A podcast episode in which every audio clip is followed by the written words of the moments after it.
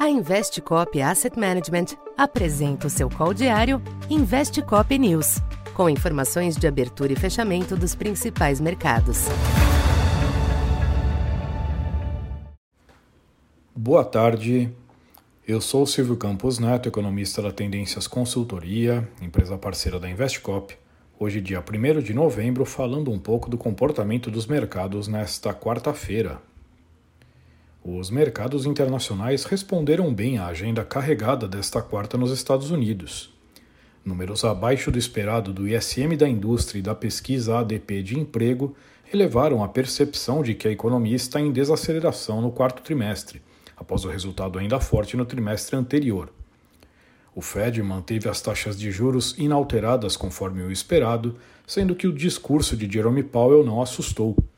Embora ele tenha mantido no radar a possibilidade de uma alta residual dos juros em dezembro, a leitura que ficou é de chances crescentes de que o ciclo tenha sido encerrado.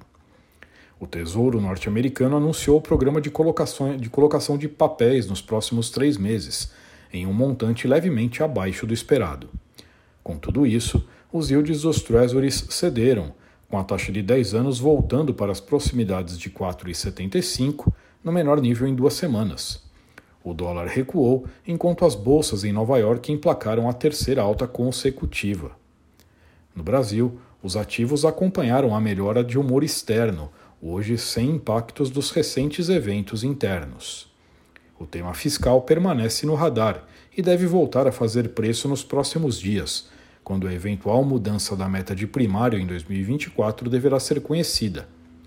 Para hoje, o alívio global predominou resultando na forte queda do dólar para 4,97, recuo de 1,3%, e na reversão de parte das altas da curva de juros observadas desde a sexta, em especial nas taxas médias e longas. Na bolsa, os ganhos foram bem disseminados, com desempenho positivo sendo amplificado por mais um dia de valorização do minério de ferro na Ásia. No final, Ibovespa de volta aos 115 mil pontos, alta de 1,69%. Agora, os mercados locais fazem uma pausa para o feriado de amanhã, reabrindo na sexta-feira, devendo ajustes ao comportamento global desta quinta. Lá fora, amanhã será dia de reavaliar o bom humor de hoje, na expectativa pelos importantes dados do mercado de trabalho norte-americano que saem na sexta. Caso o payroll reforce a percepção de fim de ciclo, os sinais de alívio tendem a persistir. Por aqui, Além do fator externo, os agentes devem repercutir as indicações do Copom de hoje. Se a queda de 50 pontos na Selic é consenso, há dúvidas sobre o tom do comunicado, em um contexto de preocupações fiscais e externas. De todo modo, é provável que o Banco Central mantenha a sinalização de corte de 50 pontos também nas próximas reuniões. Então por hoje é isso. Muito obrigado e bom feriado. Essa foi mais uma edição Investe Cop News.